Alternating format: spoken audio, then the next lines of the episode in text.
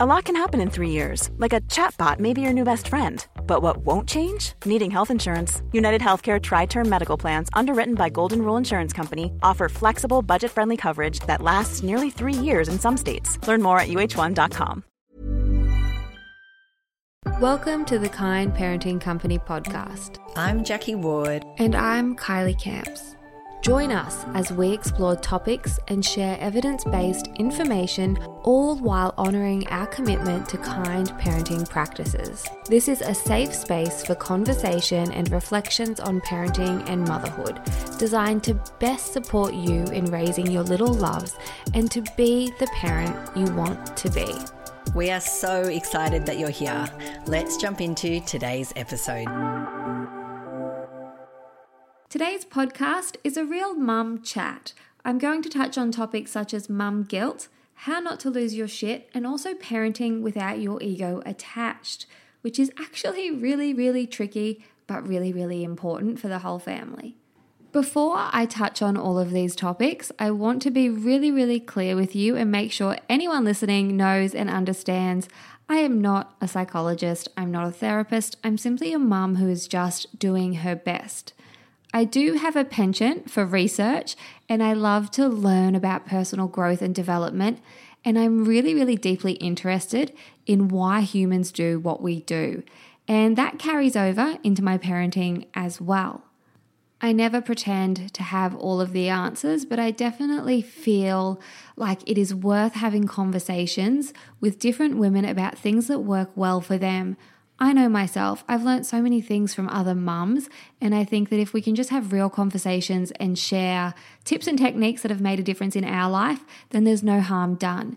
So, if anything in this podcast sits well with you, absolutely try it. But, like anything in life, if it doesn't sit well with you, then you don't need to even try it.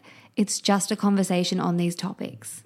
And the reason I want to have these conversations comes from mums reaching out to me I get so many direct messages, and a consistent one that I've had for years now is asking the question if I ever lose my cool.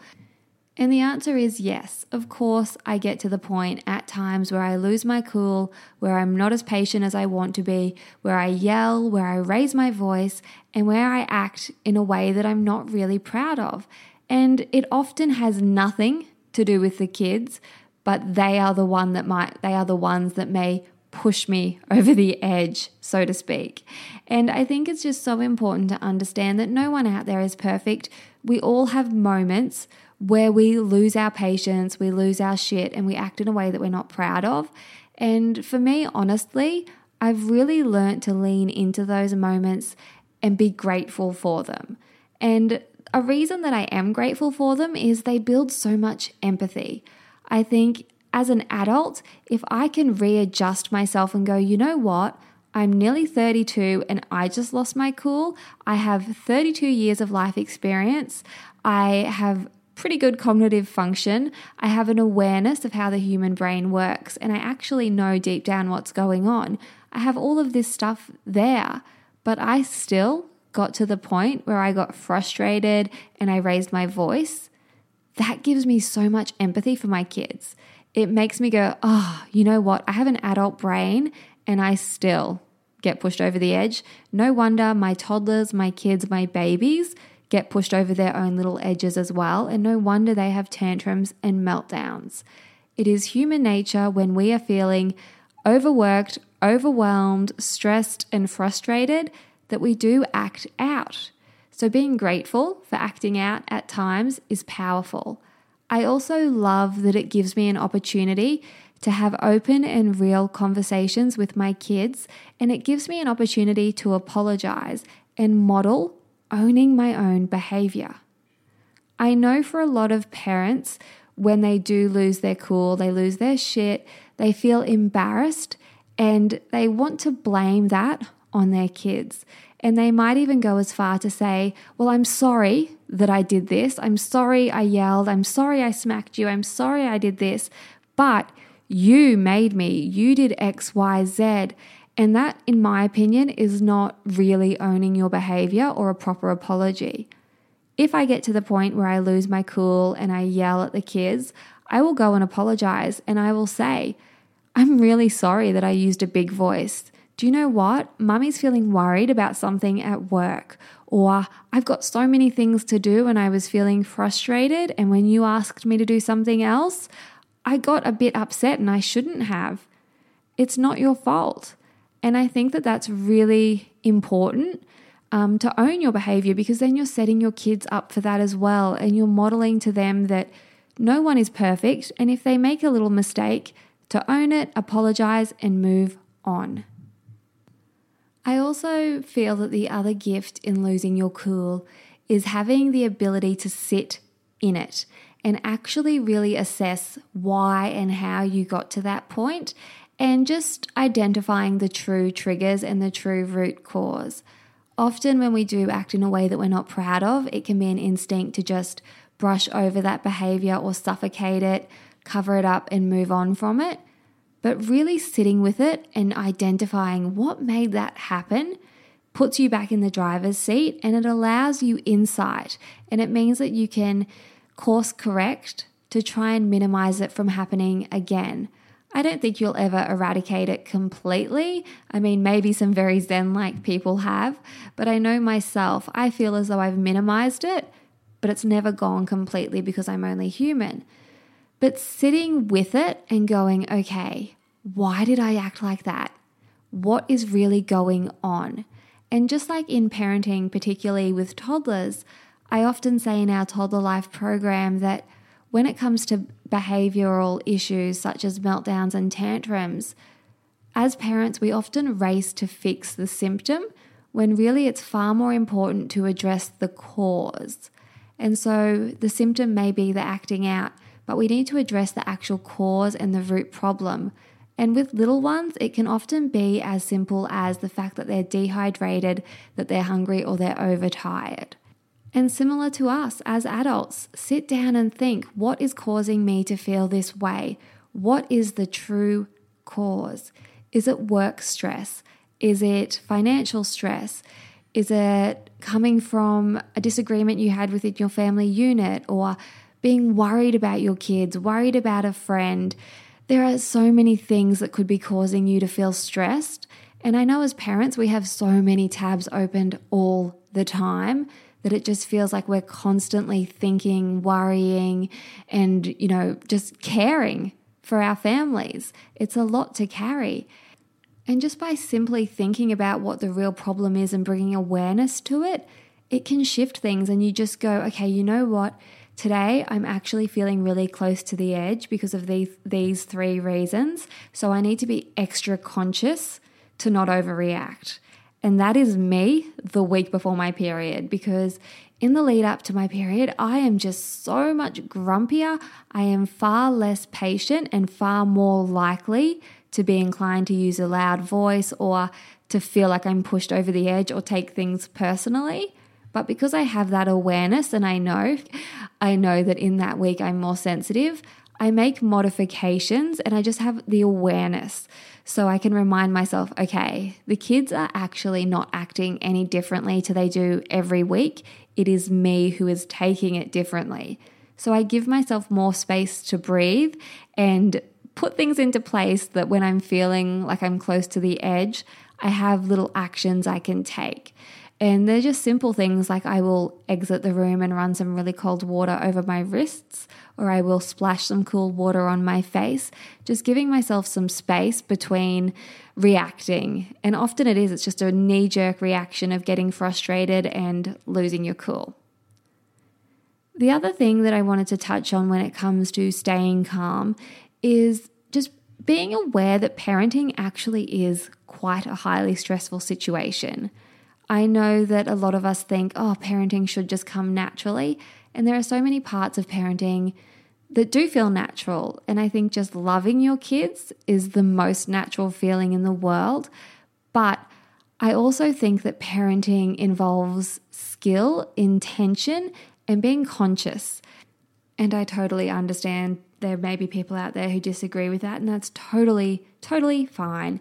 But I guess for me, the more that I have a toolbox and a skill set that I can lean on, the better job I feel that I do. And of course, there's so much intuitive parenting as well. You know, there's things that you do and you lean into just from pure intuition and love. But it's also okay to actually have some concrete plans in place. And what I mean by concrete plans is having an actual plan of how you're going to cope when you feel like you are pushed to the edge. Because I honestly don't think that there would be many parents out there who could raise their hand and say, oh no, I've never felt like my patience is tested. I think we all feel like that at times. And so, identifying parenting is a high stress situation, we can get to the point where we feel like we could go over to the edge. So, let's have a plan in place, similar to emergency procedures. We all know that most companies, daycare centers, schools, places of employment, all that sort of stuff, they all have fire drills. They all have emergency procedures. Just like when you board an aircraft and you're told where the exits are and about the oxygen and everything like that. Because if something happens, if something goes south, you need to know what to do. And it is the same in parenting. When things start to go south, you need to know what you're going to do. And I am a big fan of having a physical written down plan somewhere that you can see. I used to keep a list on my fridge of things that I could do when I felt like I was just going stir crazy indoors or like I just wasn't coping with the kids. And at different ages, it's been different things. When the boys were really, really young, they both had colic, they both had reflux, they cried a lot. It was really, really tough. You know, Matt had 10 days off work and then I was on my own with these boys. And I did have help and support from immediate family, but I largely felt alone. And so the days would be really, really long with these two beautiful but screaming and exhausting babies. And so I had a little list there on my fridge, and it would be things like call your mum, FaceTime your mum.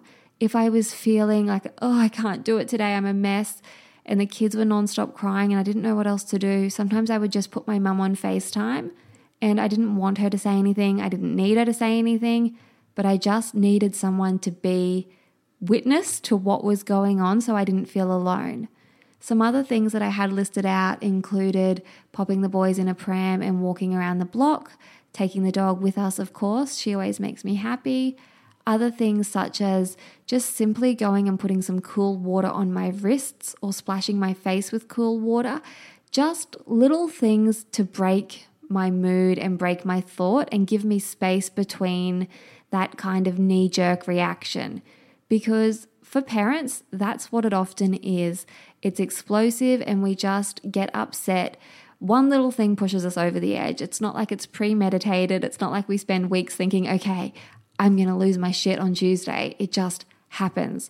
So, putting some space in between yourself and your kids when you feel like you're getting to that point is beneficial. In toddler life, we also talk about the fact that timeouts are much better for parents than they are for kids. So, if your toddlers or your kids are old enough that you can exit the room or walk outside for 30 seconds and take some deep breaths, that's another great place to turn to.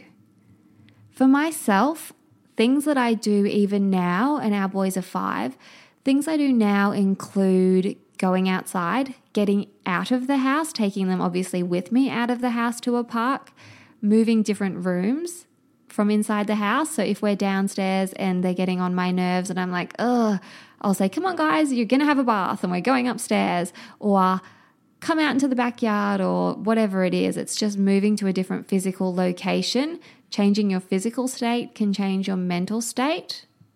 Personally, I also lean heavily onto perspective and gratitude. I don't know what it is. Well, I do know what it is, but for me, I have always kept in mind that little boy, William Tyrrell, who went missing. He was the little guy in the Spider Man suit who they still don't know what happened to him. I just think of him and I also think of Daniel Morcombe and also Maddie McCann, you know, famous children that have been taken from their families. And I just think to myself, oh, like imagine being those parents and imagine how much they would give anything, like give anything to have their child in front of them pushing all of their buttons. And You know, I never want to minimize a parent's frustrations by saying, oh, you're lucky that you have kids that can annoy you because they can be very, very painful and it's okay to be frustrated. But I find deep gratitude really, really helpful. When you're in deep gratitude, you can't feel anything else. And it's so true. And I lean on that a lot in parenting, and it's really, really helped me. So I thought I'd share that in case it's helpful for you as well. Cool fact a crocodile can't stick out its tongue. Also, you can get health insurance for a month or just under a year in some states. United Healthcare short term insurance plans, underwritten by Golden Rule Insurance Company, offer flexible, budget friendly coverage for you. Learn more at uh1.com. So, literally creating your own little roadmap of what you're going to do is powerful. Sit down and think okay, when I'm feeling this way, what steps am I going to take? And list out five or 10 things that you can do and make it a habit that you turn to that list. Or you're thinking, okay, I'm gonna I'm gonna lose my cool. Quick, get your list out. Step one. What is step one? Is it go and wash your face? Is it quickly make a phone call to get support? Is it change locations? Whatever it might be, and then do those things. I also think it's important to envision being really, really proud of yourself. That's a big one for me. Whenever I have lost my cool in the past, particularly when the kids were more like three, I found three a really hard age. I would think to myself, okay, so this was the situation and I didn't handle it in a way that I'm proud of. How would I handle it that I would feel proud? And then I would write that down. And so I would write, okay, I would get onto their level. I would speak calmly. I would practice some deep breathing and then envision myself actually doing that so that next time when the situation happens, because it will happen and parenting is challenging and difficult at times, I at least had that memory of what I was going to do that would make me feel really, really proud. And I would give myself the little pat on the back, the little acknowledgement of going, you know what, you did what you envisioned you were going to do. So rather than suffocating guilt or pushing aside the fact that you have lost it, sit with it, identify what's going on, what are the true causes, and create an action plan moving forward. And just remember, sometimes it can be a gift getting to a point of frustration because there's always a lesson to be learned. In parenting, there is self sacrifice. So I think that it's good to make self preservation important as well. And self preservation can come in the form of self care and making sure that you're looking after yourself as well and not running yourself completely ragged.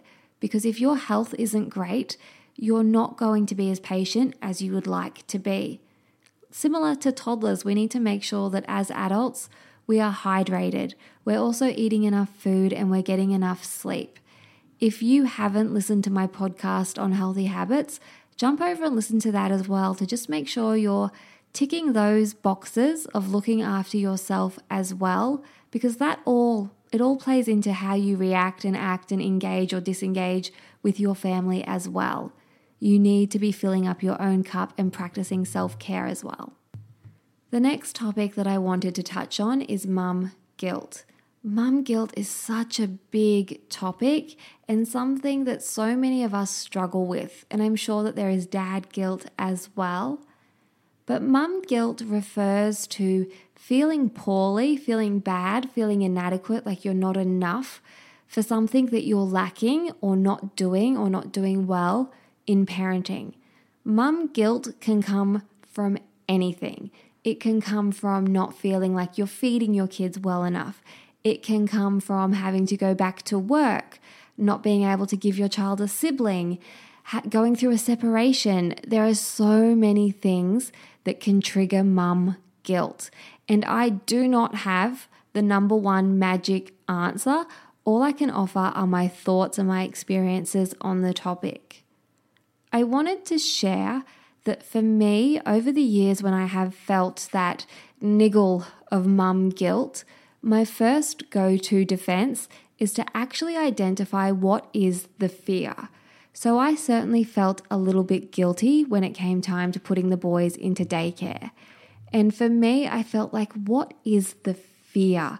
And I had to sit with that. What is causing me to feel bad about this? And it was a couple of different things, you know. I felt concerned and I felt fearful that I wouldn't be able to find the right center.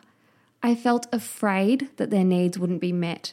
I felt afraid that they would be missing me and some other things as well. But the point is, identifying the fears helped me to actually have a logical conversation with those fears. So, whilst I had guilt, which was fear, because I think that the root of guilt is fear, one of my fears was not finding the right daycare center. So, listing that out on paper and going, okay, I'm afraid of that. So, let's have a logical conversation. What can I do to negate that fear? What can I offer in response to that fear? Okay, I can visit every single daycare within a certain kilometer radius. I can be armed with the right questions. I can do my due diligence. I can speak to other parents. I can go in with the kids for a couple of days to really just sort of settle my fears surrounding finding the right daycare center. There's these things that I can do. And so once I was able to have this logical conversation with each fear point, that helped my mum guilt to dissipate. So if you yourself are experiencing mum guilt or you have waves of it, just asking yourself what is the real fear and having a conversation surrounding it just with yourself, having a bit of a debate. What can you offer for the affirmative? What can you do to negate that fear? I know a big one is returning to the workforce for a lot of mums. I get so many messages and emails, and even in our forums, parents saying, I have to go back to work and I feel so guilty about it. So, actually listing out what do you feel guilty about? What is the fear? Is the fear not having enough quality time with your child? Is the fear not finding the right daycare center? Is the fear that the money's not worth it? Write down what are you afraid of and then sit on each point and have a conversation about it because you might go, okay, you know what? I'm actually really afraid of not having quality time with my son or my daughter. So, what can I do to manage that? You can write out Saturday and Sunday is going to be our quality family time, and I'm going to delete social media so I can give my child my full attention. Or I'm not going to have any commitments booked in on, on a Saturday, and Saturday will be our special family day. Actually, taking an action makes the biggest difference, in my opinion. I think the antidote to so many dilemmas is action. Move forward, and I've said this a thousand times action builds evidence, and evidence builds confidence in your decisions. And that was a saying that was mentioned at one of our events by a lady called Rachel McDonald, and it has just stayed with me. Take an action. Don't let the guilt consume you or take away the things that you do really, really well. If you're feeling guilt just over general mum life, like you just feel like you're not doing that well, rather than focusing on the things that you feel you're failing at or you're not quite getting the mark at, literally list out. And I know I'm such a big list person, but I just think physical evidence and taking an action is so powerful. But literally, write down what you do well, because so many mums don't realize all the things that they do every single day that they are doing well. They just dwell on the things that they didn't do right. They go, Oh, I forgot to put their hat in their school bag. But they don't counteract that with going, Well, you know what? I got them up on time. I made their breakfast. I got them in the car. I gave them a kiss. I gave them a cuddle. We had a laugh. Like, just focus on what you do well as well, or more so than what you're not doing as well as you imagine you should be. And often it is just your imagination. You imagine that you don't stack up as well against other parents. So important to be aware of the saying, comparison is the thief of joy. Don't compare yourself to other mothers or fathers because you just never know the full story. Surround yourself with parents that you can have honest conversations with and really open up, and you will feel less alone and you will understand. So many parents experience those feelings of guilt and worry and just having too many tabs opened at once. None of us are absolutely nailing every single area. And often the things that we feel mum guilt about, like returning to work or perhaps going through a separation or whatever it is, often there's a lesson to be learned in those things. You may feel like you have intense guilt about going back to work, but you're actually showing your child the value of working hard.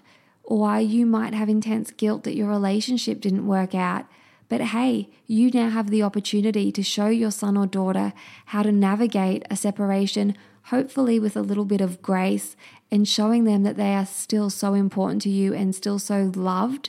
There's just so many things that you can learn and show your kids. And remember, we are role models, whether we like it or not. And you wouldn't want your little ones to be walking around feeling guilt over things that they can't control.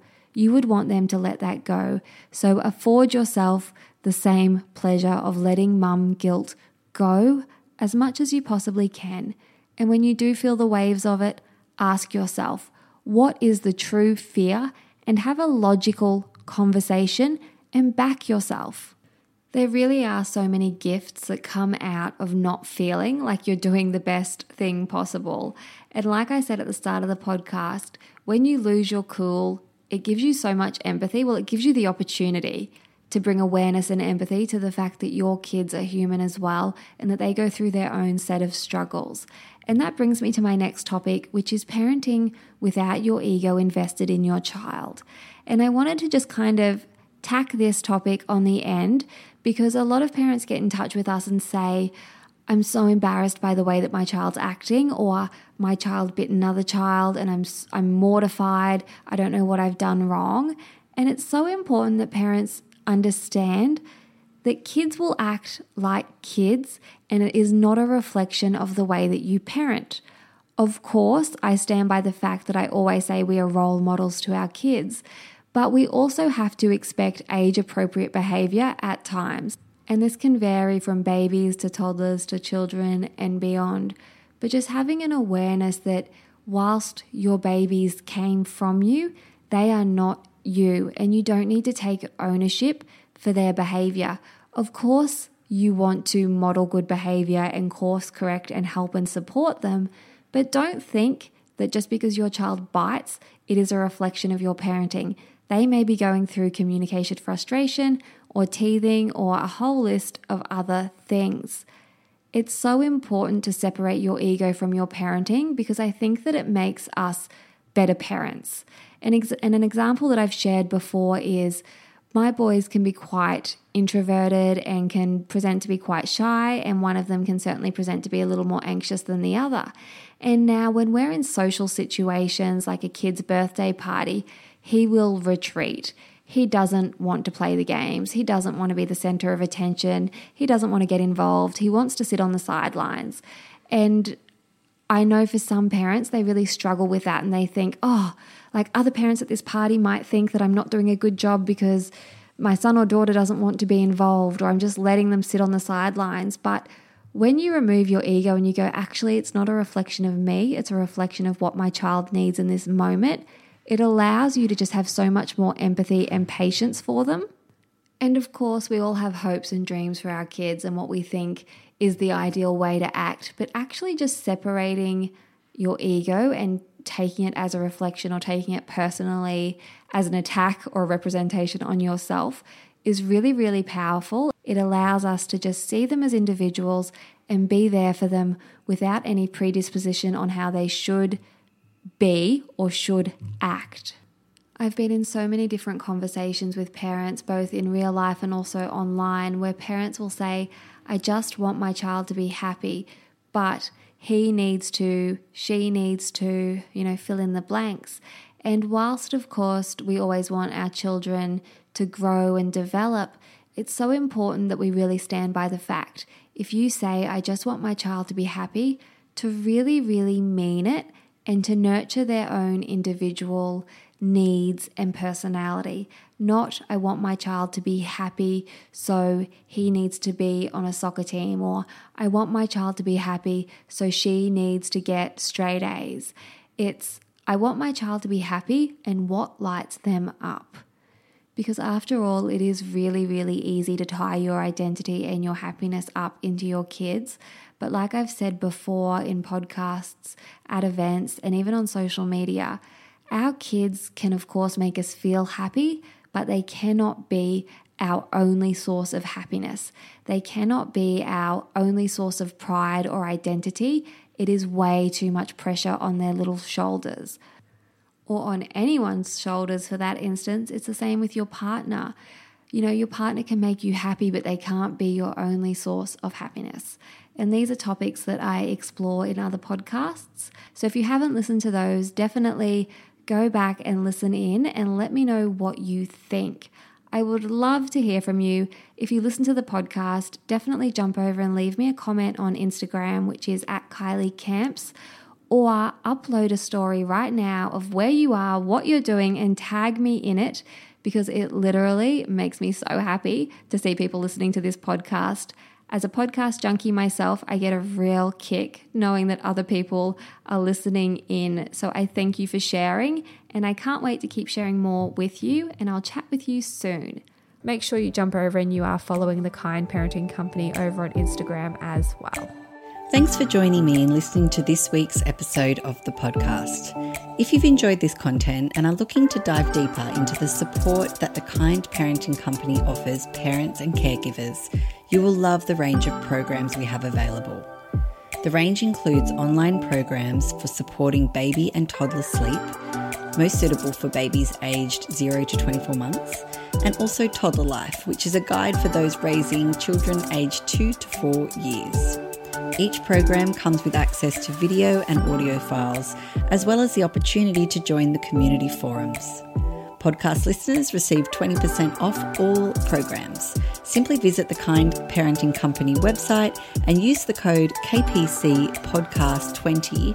That's KPC Podcast 20 at checkout. Hey, it's Paige DeSorbo from Giggly Squad. High quality fashion without the price tag. Say hello to Quince. I'm snagging high-end essentials like cozy cashmere sweaters, sleek leather jackets, fine jewelry, and so much more. With Quince being 50 to 80% less than similar brands. And they partner with factories that prioritize safe, ethical, and responsible manufacturing. I love that. Luxury quality within reach. Go to quince.com slash style to get free shipping and 365 day returns on your next order. Quince.com slash style.